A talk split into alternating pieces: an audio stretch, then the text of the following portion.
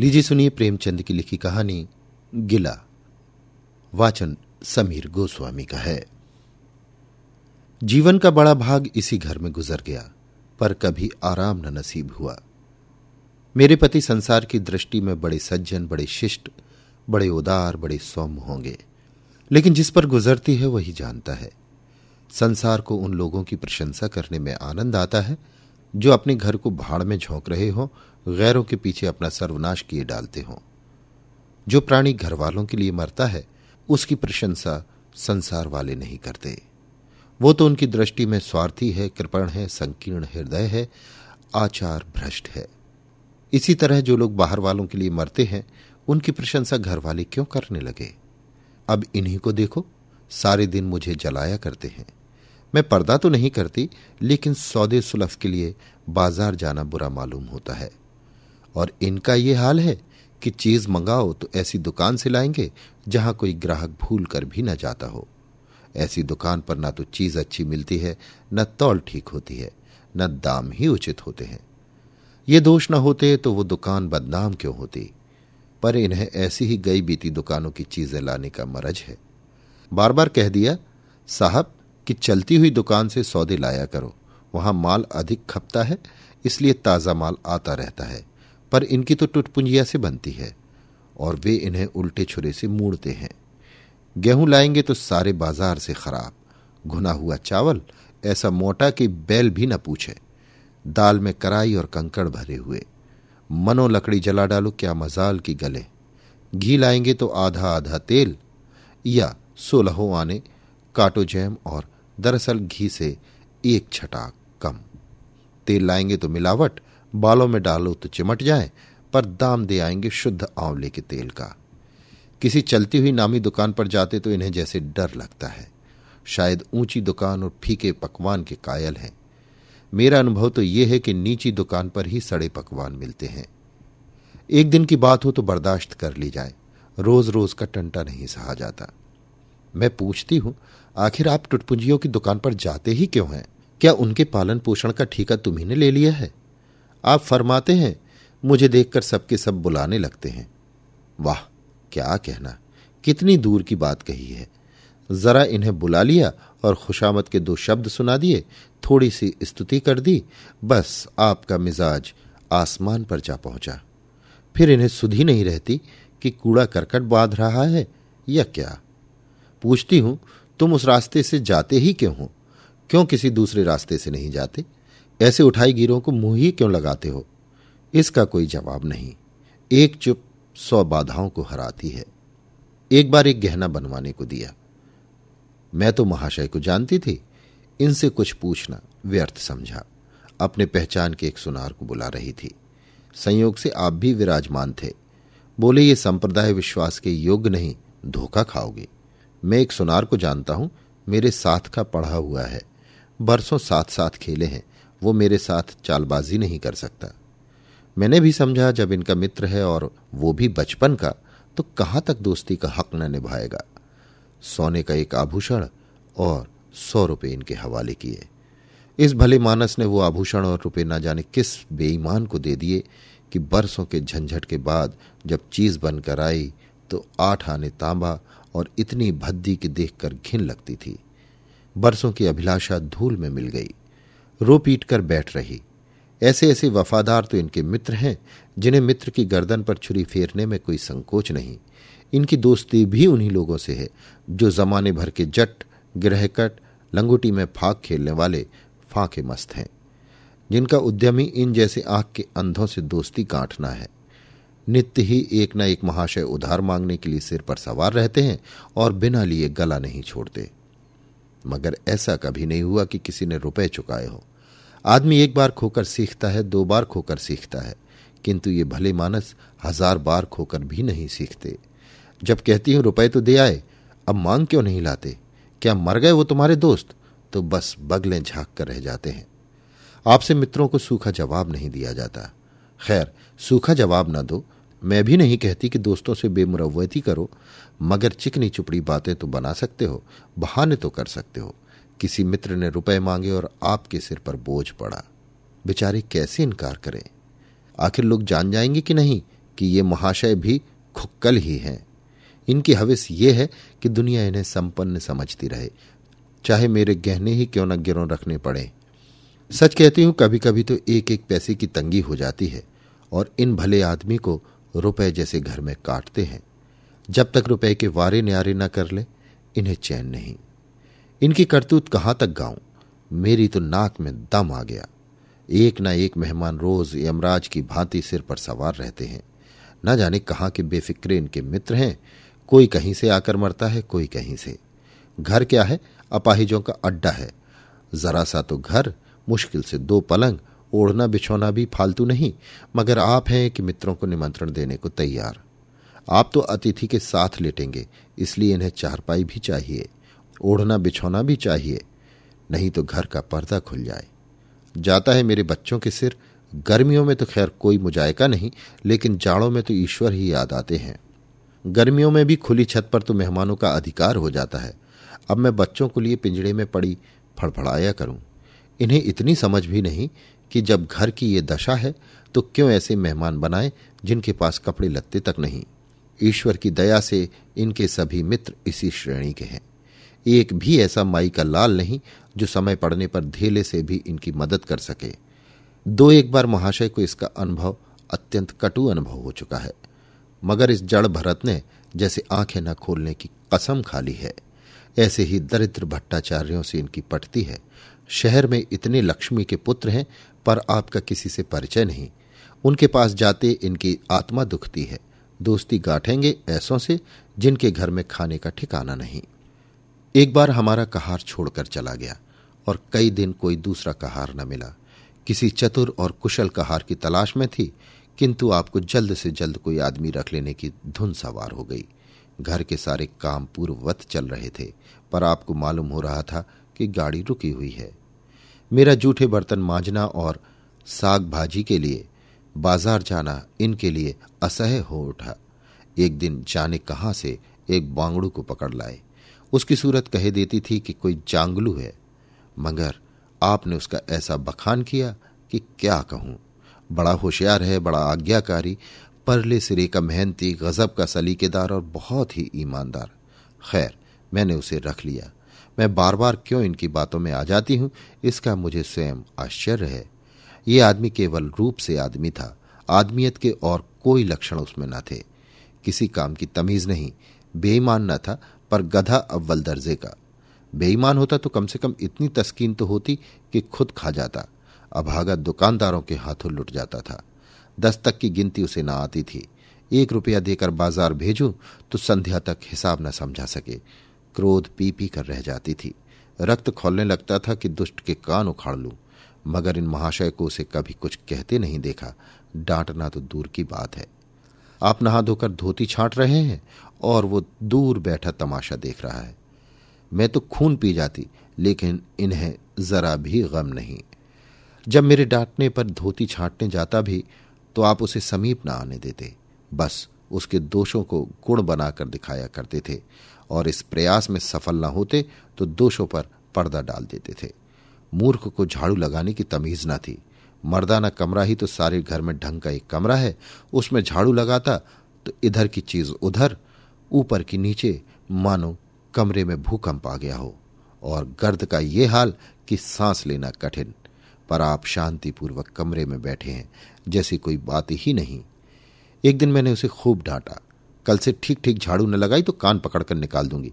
सवेरे सोकर उठी तो देखती हूँ कि कमरे में झाड़ू लगी हुई है और हर एक चीज़ करीने से रखी हुई है। गर्द गुबार का नाम नहीं। मैं चकित होकर देखने लगी तो आप हंसकर बोले, देखती क्या हो? आज घूरे ने बड़े सवेरे उठकर झाड़ू लगाई है। मैंने समझा दिया, तुम तो ढंग से बताती नहीं, उल्टे डांटने लगती हो। मैंने समझा, खैर, दुष्ट ने कम से कम एक काम तो सलीके से किया। अब रोज कमरा साफ़ सुथरा मिलता। घूरे मेरी दृष्टि में विश्वासी बनने लगा। संयोग की बात एक दिन मैं जरा मामूल से सवेरे उठ बैठी और कमरे में आई तो क्या देखती हूँ कि घूरे द्वार पर खड़ा है और आप तन मन से कमरे में झाड़ू लगा रहे हैं। मेरी आँखों में खून उतर आया। उनके हाथ से झाड़ू छीनकर घूरे के सिर जमा दी। हराम हरामखोर को उसी दम निकाल बाहर किया। आप फरमाने लगे, उसका महीना तो चुका दो। बाहर ही समझ। एक तो काम न करे, उस पर आँखें दिखाए। उस पर पूरी मजूरी भी चुका दूँ? मैंने एक कौड़ी भी ना दी। एक कुर्ता दिया था, वो भी छीन लिया। इस पर जड़ भरत महाशय मुझसे कई दिन रूठे रहे। घर छोड़कर भागे जाते थे। बड़ी मुश्किलों से रुके। ऐसे ऐसे भौंदू भी संसार में पड़े हैं। मैं ना होती तो शायद अब तक इन्हें किसी ने बाज़ार में बेच दिया होता। एक दिन मेहतर ने उतारे कपड़ों का सवाल किया। इस बेकारी के जमाने में फालतू कपड़े तो शायद पुलिस वालों या रईसों के घर में हों। मेरे घर में तो ज़रूरी कपड़े भी काफ़ी नहीं। आपका वस्त्रालय एक बक्ची में आ जाएगा, जो डाक के पार्सल से कहीं भेजा जा सकता है। फिर इस साल जाड़ों के कपड़े बनवाने की नौबत न आई। पैसे नज़र नहीं आते, कपड़े कहाँ से बने? मैंने मेहतर को साफ़ जवाब दे दिया। कड़ाके का जाड़ा पड़ रहा था, इसका अनुभव मुझे कम न था। गरीबों पर क्या बीत रही है, इसका भी मुझे ज्ञान था। लेकिन मेरे या आपके पास खेत के सिवा इसका और क्या इलाज है? जब तक समाज का ये संगठन रहेगा, ऐसी शिकायतें पैदा होती रहेंगी। जब एक एक अमीर और रईस के पास एक एक मालगाड़ी कपड़ों से भरी हुई है, तब फिर निर्धनों को क्यों न नग्नता का कष्ट उठाना पड़े? खैर, मैंने तो मेहतर को जवाब दे दिया। आपने क्या किया कि आपका कोट उठाकर उसको भेंट कर दिया? मेरी देह में आग लग गई। इतनी दानशील नहीं हूँ कि दूसरों को खिलाकर आप सो रहूँ। देवता के पास यही एक कोट था। आपको इसकी जरा भी चिंता न हुई कि पहनेंगे क्या? यश के लोभ ने जैसे बुद्धि ही हर ली। मेहतर ने सलाम किया, दुआएँ दी और अपनी राह ली। आप कई दिन सर्दी से ठिठुरते रहे। प्रातःकाल घूमने जाया करते थे, वो बंद हो गया। ईश्वर ने उन्हें हृदय भी एक विचित्र प्रकार का दिया है। फटे पुराने कपड़े पहनते आपको जरा भी संकोच नहीं होता। मैं तो मारे लाज के गड़ जाती हूँ, पर आपको जरा फ़िक्र नहीं। कोई हंसता है तो हंसे आपकी बला से। अंत में जब मुझसे ना देखा गया तो एक कोट बनवा दिया। जी तो जलता था कि खूब सर्दी खाने दूँ, पर डरी कि कहीं बीमार पड़ जाए तो और बुरा हो। आखिर काम तो उन्हीं को करना है। महाशय अपने दिल में समझते होंगे मैं कितना विनीत, कितना परोपकारी हूँ। शायद इन्हें इन बातों का गर्व हो। मैं इन्हें परोपकारी नहीं समझती, न विनीत ही समझती हूँ। ये जड़ता है, सीधी सादी निरीहता। जिस मेहतर को आपने कोट दिया, उसे मैंने कई बार रात को शराब के नशे में मस्त झूमता देखा है और आपको दिखा भी दिया। फिर दूसरों की विवेकहीनता की पुरौती हम क्यों करें? अगर आप विनीत और परोपकारी होते तो घर वालों के प्रति भी आपके मन में कुछ उदारता होती, या सारी उदारता बाहर वालों के लिए ही सुरक्षित है। घर वालों को उसका अल्पांश भी ना मिलना चाहिए। मेरी इतनी अवस्था बीत गई, पर इस भले आदमी ने कभी अपने हाथों से मुझे एक उपहार भी ना दिया। बेशक जो चीज़ बाज़ार से मंगवाऊं, उसे लाने में इन्हें जरा भी आपत्ति नहीं, बिल्कुल उज्र नहीं, मगर रुपए में दे दूँ। ये शर्त है। इन्हें खुद कभी ये उमंग नहीं होती। ये मैं मानती हूँ कि बेचारे अपने लिए कुछ नहीं लाते। मैं जो कुछ मंगवा दूँ, उसी पर संतुष्ट हो जाते हैं। मगर आखिर आदमी कभी कभी शौक की चीज़ें चाहता ही है। अन्य पुरुषों को देखती हूँ, स्त्री के लिए तरह तरह के गहने भांति भांति के कपड़े, शौक सिंगार की वस्तुएँ लाते हैं। यहाँ इस व्यवहार का निषेध है। बच्चों के लिए भी मिठाइयाँ, खिलौने, बाजे शायद जीवन में एक बार भी न लाए हों। शपथ भी खाली है, इसीलिए तो मैं इन्हें कृपण कहूँगी अरसिक कहूँगी, हृदय शून्य कहूँगी, उदार नहीं कह सकती।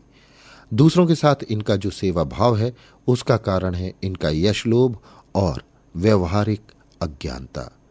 आपके विनय का यह हाल है कि जिस दफ्तर में आप नौकर हैं, उसके किसी अधिकारी से आपका मेल जोल नहीं। अफसरों को सलाम करना तो आपकी नीति के विरुद्ध है। नज़र या डाली तो दूर की बात है। और तो और कभी किसी अफसर के घर नहीं जाते। इनका खामियाजा आप ना उठाएँ तो कौन उठाए? औरों को रियायती छुट्टियाँ मिलती हैं, आपका वेतन कटता है। औरों की तरक्कियाँ होती हैं, आपको कोई पूछता भी नहीं।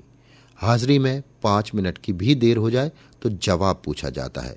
बेचारे जी तोड़कर काम करते हैं। कोई बड़ा कठिन काम आ जाता है तो इन्हीं के सिर मढ़ा जाता है। इन्हें जरा भी आपत्ति नहीं। दफ्तर में इन्हें घिस्सू, पिस्सू आदि उपाधियाँ मिली हुई हैं। मगर पड़ाव कितना ही बड़ा मारे, इनके भाग्य में वही सूखी घास लिखी है। ये विनय नहीं है, स्वाधीन, मनोवृत्ति भी नहीं है। मैं तो इसे समय चात्री का अभाव कहती हूँ। व्यवहारिक ज्ञान की क्षति कहती हूँ। आखिर कोई अफसर आपसे क्यों प्रसन्न हो? इसलिए कि आप बड़े मेहनती हैं, दुनिया का काम मुरवत और रवादारी से चलता है। अगर हम किसी से खिंचे रहे तो कोई कारण नहीं कि वो हमसे न खिंचा रहे। फिर जब मन में शोभ होता है तो वो दफ्तरी व्यवहारों में भी प्रकट हो जाती है। जो मातहत अफसर को प्रसन्न रखने की चेष्टा करता है, जिसकी जात से अफसर का कोई व्यक्तिगत उपकार होता है, जिस पर वो विश्वास कर सकता है, उसका लिहाज वो स्वभावतः करता है। ऐसे सिरागियों से क्यों किसी को सहानुभूति होने लगी? अफसर भी तो मनुष्य है। उसके हृदय में जो सम्मान और विशिष्टता की कामना है, वो कहाँ पूरी हो? जब अधीनस्थ कर्मचारी ही उससे फिरंट रहें तो क्या उसके अफसर उसे सलाम करने आएँगे? आपने जहाँ नौकरी की वहाँ से निकाले गए। कभी किसी दफ्तर में दो तीन साल से ज़्यादा न टिके। या तो अफसर से लड़ गए, या कार्याधिक के कारण छोड़ बैठे। आपको कुटुंब सेवा का दावा है। आपके कई भाई भतीजे होते हैं, वो कभी इनकी बात भी नहीं पूछते। आप बराबर उनका मुँह ताकते रहते हैं। इनके एक भाई साहब आजकल तहसीलदार हैं। घर की मिल्कियत उन्हीं की निगरानी में है। वो ठाठ से रहते हैं। मोटर रख ली है, कई नौकर चाकर हैं, मगर यहाँ भूले से भी पत्र नहीं लिखते। एक बार हमें रुपए की बड़ी तंगी हुई। मैंने कहा, अपने भ्राता जी से क्यों नहीं मांग लेते? कहने लगे, उन्हें क्यों चिंता में डालू? उन्हें भी तो अपना घर है कौन सी ऐसी बचत हो जाती होगी? जब मैंने बहुत मजबूर किया तो आपने पत्र लिखा। मालूम नहीं पत्र में क्या लिखा। पत्र लिखा या मुझे चकमा दे दिया। रुपए ना आने थे, ना आए। कई दिन बाद मैंने पूछा कुछ जवाब आया श्रीमान के भाई साहब के दरबार से। आपने रुष्ट होकर कहा, अभी तो केवल एक सप्ताह तो खत पहुँचे हुए, अभी क्या जवाब आ सकता है? एक सप्ताह और गुजरा, मगर जवाब नदारत। अब आपका ये हाल है कि मुझे कुछ बातचीत करने का अवसर ही नहीं देते। इतने प्रसन्न चित्त नज़र आते हैं कि क्या कहूँ। बाहर से आते हैं तो खुश खुश कोई ना कोई शिगुफा लिए हुए। मेरी खुशामद भी खूब हो रही है। मेरे मैके वालों की प्रशंसा भी हो रही है। मेरे गृह प्रबंध का बखान भी असाधारण रीत से किया जा रहा है। मैं इस महाशय की चाल समझ रही थी। ये सारी दिलजोई केवल इसलिए थी कि श्रीमान के भाई साहब के विषय में कुछ पूछ न बैठूं। सारे राजनीतिक, आर्थिक, सामाजिक, आचारिक प्रश्नों की मुझसे व्याख्या की जाती थी। इतने विस्तार और गवेषणा के साथ कि विशेषज्ञ भी लोहा मान जाए। केवल इसलिए कि मुझे वो प्रसंग उठाने का अवसर न मिले, लेकिन मैं भला कब चूकने वाली थी। जब पूरे दो सप्ताह गुजर गए और बीमे के रुपए भेजने की मिति मौत की तरह सिर पर सवार हो गई तो मैंने पूछा, क्या हुआ? तुम्हारे भाई साहब ने श्रीमुख से कुछ फरमाया या अभी तक पत्र नहीं पहुँचा? आखिर घर की जायदाद में हमारा भी कुछ हिस्सा है या नहीं? या हम किसी लौंडी दासी की संतान हैं? पाँच सौ रुपये साल का नफा तो दस साल पहले था, अब तो एक हज़ार से कम ना होगा। पर हमें कभी एक कानी कौड़ी भी नहीं मिली। मोटे हिसाब से हमें दो हज़ार मिलना चाहिए। दो हज़ार ना हो, एक हज़ार हो, पाँच सौ हो, ढाई सौ हो, कुछ ना हो तो बीमा के प्रीमियम भर के तो हो। तहसीलदार साहब की आमदनी हमारी आमदनी की चौगनी है।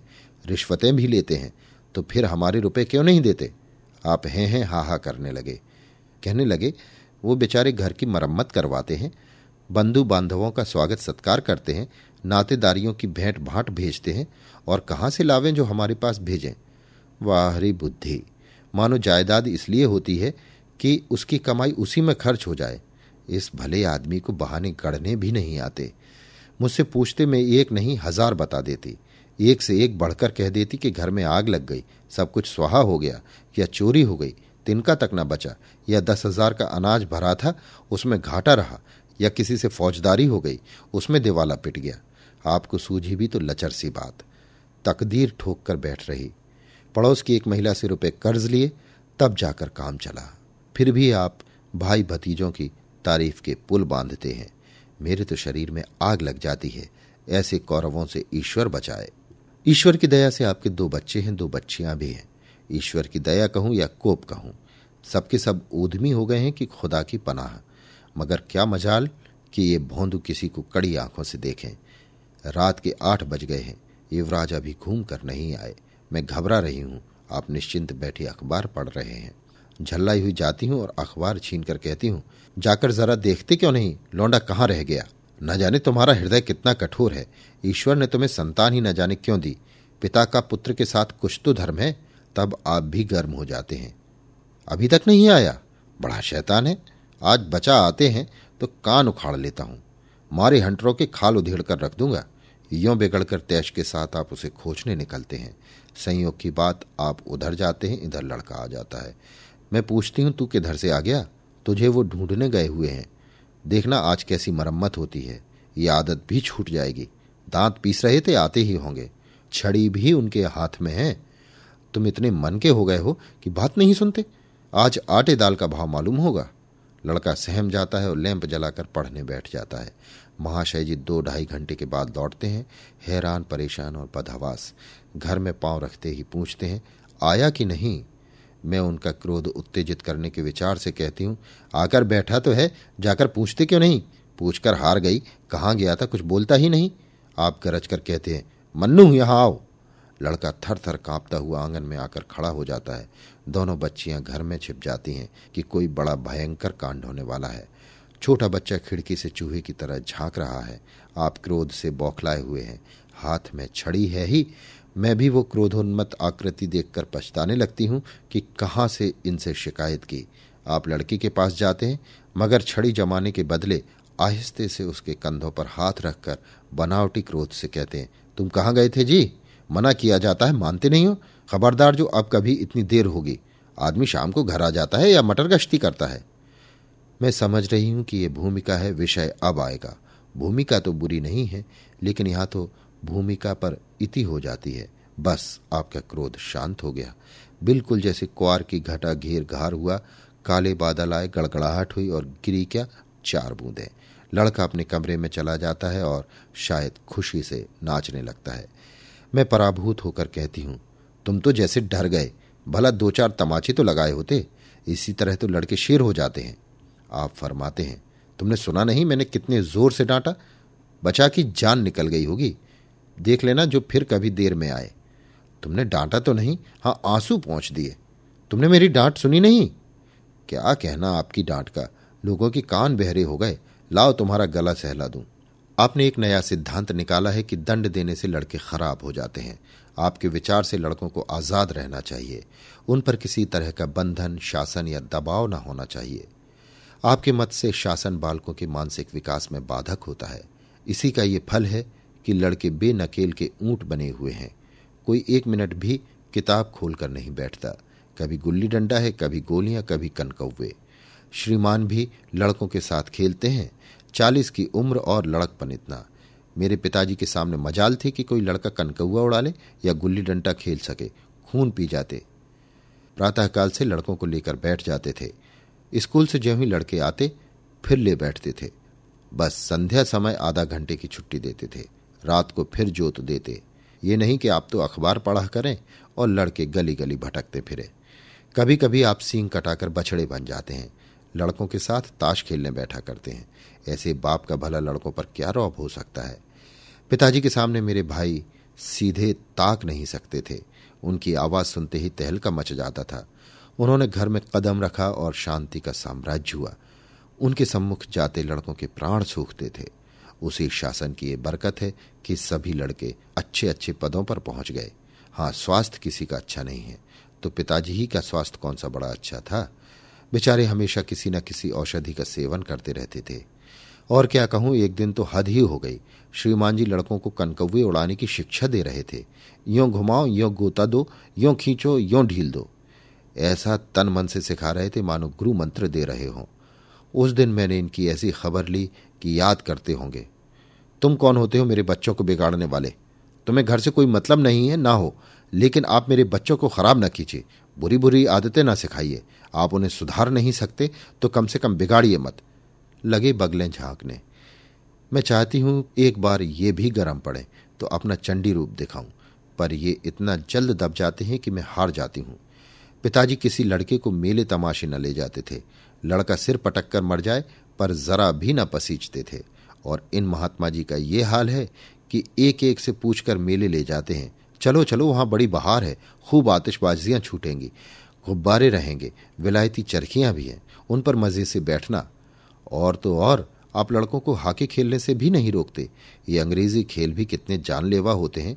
क्रिकेट, फुटबॉल, हॉकी एक से एक घातक। गेंद लग जाए तो जान लेकर ही छोड़े। पर आपको इन सभी खेलों से प्रेम है। कोई लड़का मैच में जीत कर आ जाता है तो ऐसे फूल उठते मानो किला जीत कर आया हो। आपको इसकी जरा भी परवाह नहीं कि चोट चपेट आ गई तो क्या होगा? हाथ पाँव टूट गए तो बेचारों की ज़िंदगी कैसे पार लगेगी? पिछले साल कन्या का विवाह था। आपको जिद थी कि दहेज के नाम पर कानी कौड़ी भी न देंगे, चाहे कन्या आजीवन कुआरी बैठी रहे। यहाँ भी आपका आदर्शवाद आकूदा। समाज के नेताओं का छल प्रपंच आए दिन देखते रहते हैं, फिर भी आपकी आँखें नहीं खुलती। जब तक समाज की ये व्यवस्था कायम है और युवती कन्या का अविवाहित रहना निंदास्पद है, तब तक ये प्रथा मिटने की नहीं। दो चार ऐसे व्यक्ति भले ही निकल आवे जो दहेज के लिए हाथ न फैलावे, लेकिन इनका परिस्थिति पर कोई असर नहीं पड़ता और कुप्रथा ज्यों की त्यों बनी हुई है। पैसों की तो कमी नहीं है, दहेज की बुराइयों पर लेक्चर दे सकते हैं, लेकिन मिलते हुए दहेज को छोड़ देने वाला मैंने आज तक न देखा। जब लड़कों की तरह लड़कियों की शिक्षा और जीविका की सुविधाएँ निकल आएँगी तो ये प्रथा भी विदा हो जाएगी। उसके पहले संभव नहीं। मैंने जहाँ जहाँ संदेश भेजा, दहेज का प्रश्न उठ खड़ा हुआ और आपने प्रत्येक अवसर पर टांग अड़ाई। अब इस तरह पूरा साल गुजर गया और कन्या को सत्रहवा लग गया। तो मैंने एक जगह बात पक्की कर ली। आपने भी स्वीकार कर लिया, क्योंकि वर पक्ष ने लेन देन का प्रश्न उठाया ही नहीं। हालाँकि अंतकरण में उन लोगों को पूरा विश्वास था कि अच्छी रकम मिलेगी और मैंने भी तय कर लिया था कि यथाशक्ति कोई बात उठा न रखूँगी। विवाह के सकुशल होने में कोई संदेह न था, लेकिन इन महाशय के आगे मेरी एक न चली। ये प्रथा निंद है, ये रस्म निरर्थक है। यहाँ रुपए की क्या ज़रूरत? यहाँ गीतों का क्या काम? नाक में दम था। ये क्यों, वो क्यों? ये तो साफ़ दहेज है। तुमने मेरे मुँह में कालिक लगा दी, मेरी आबरू मिटा दी। जरा सोचिए इस परिस्थिति को कि बारह द्वार पर पड़ी हुई है और यहाँ बात बात पर शास्त्रार्थ हो रहा है। विवाह का मुहूर्त आधी रात के बाद था। प्रथानुसार मैंने व्रत रखा, किंतु आपकी टेक थी कि व्रत की कोई ज़रूरत नहीं। जब लड़के के माता पिता व्रत नहीं रखते, जब लड़का तक व्रत नहीं रखता तो कन्या पक्ष वाले ही व्रत क्यों रखें? मैं और सारा खानदान मना करता रहा, लेकिन आपने नाश्ता किया, भोजन किया। खैर, कन्यादान का मुहूर्त आया। आप सदैव से इस प्रथा के विरोधी हैं। आप इसे निषिद्ध समझते हैं। कन्या क्या दान की वस्तु है? दान रुपए पैसे जगह ज़मीन का हो सकता है। पशुदान भी होता है, लेकिन लड़की का दान एक लचर सी बात है। कितना समझाती हूँ, पुरानी प्रथा है वेद काल से चली आई है। शास्त्रों में इसकी व्यवस्था है, संबंधी समझा रहे हैं, पंडित समझा रहे हैं, पर आप हैं कि कान पर जू नहीं रेंगती। हाथ जोड़ती हूँ, पैरों पड़ती हूँ, गिड़गिड़ाती हूँ, लेकिन मंडप के नीचे ना गए। और मज़ा ये कि आपने ही तो ये अनर्थ किया और आप ही मुझसे रूठ गए। विवाह के पश्चात महीनों बोलचाल न रही, झक मारकर मुझी को मानना पड़ा। किंतु सबसे बड़ी विडंबना यह है कि इन सारे दुर्गुणों के होते हुए भी मैं इनसे एक दिन भी पृथक नहीं रह सकती, एक क्षण का वियोग नहीं सह सकती। इन सारे दोषों पर भी मुझे इनसे प्रगाढ़ प्रेम है। इनमें ये कौन सा गुण है जिस पर मैं मुग्ध हूँ मैं खुद नहीं जानती, पर इनमें कोई बात ऐसी है जो मुझे इनकी चेरी बनाए हुए है। वो जरा मामूली सी देर में घर आते हैं तो प्राण नहों में समा जाते हैं। आज यदि विधाता इनके बदले मुझे कोई विद्या और बुद्धि का पुतला, रूप और धन का देवता भी दे तो मैं उसकी ओर आँखें उठाकर न देखूँ। ये धर्म की बेड़ी नहीं है, कदापि नहीं। प्रथागत पतिव्रत भी नहीं। बल्कि हम दोनों की प्रकृति में कुछ ऐसी क्षमताएँ, कुछ व्यवस्थाएँ उत्पन्न हो गई हैं। मानो किसी मशीन के कल पुर्जे घिस घिसाकर फिट हो गए हों और एक पुर्जे की जगह दूसरा पुर्जा काम न दे सके। चाहे वो पहले से कितना ही सुडोल, नया और सुदृढ़ क्यों न हो। जाने हुए रास्ते से हम निशंक आँखें बंद किए जाते हैं। उसके ऊंच, नीच, मोड़ और घुमाव सब हमारी आँखों में समाये हुए हैं। अनजान रास्ते पर चलना कितना कष्टप्रद होगा। शायद आज मैं इनके दोषों को गुणों से बदलने पर भी तैयार ना होंगी। अभी आप सुन रहे थे प्रेमचंद की लिखी कहानी, गिला, वाचन समीर गोस्वामी का था।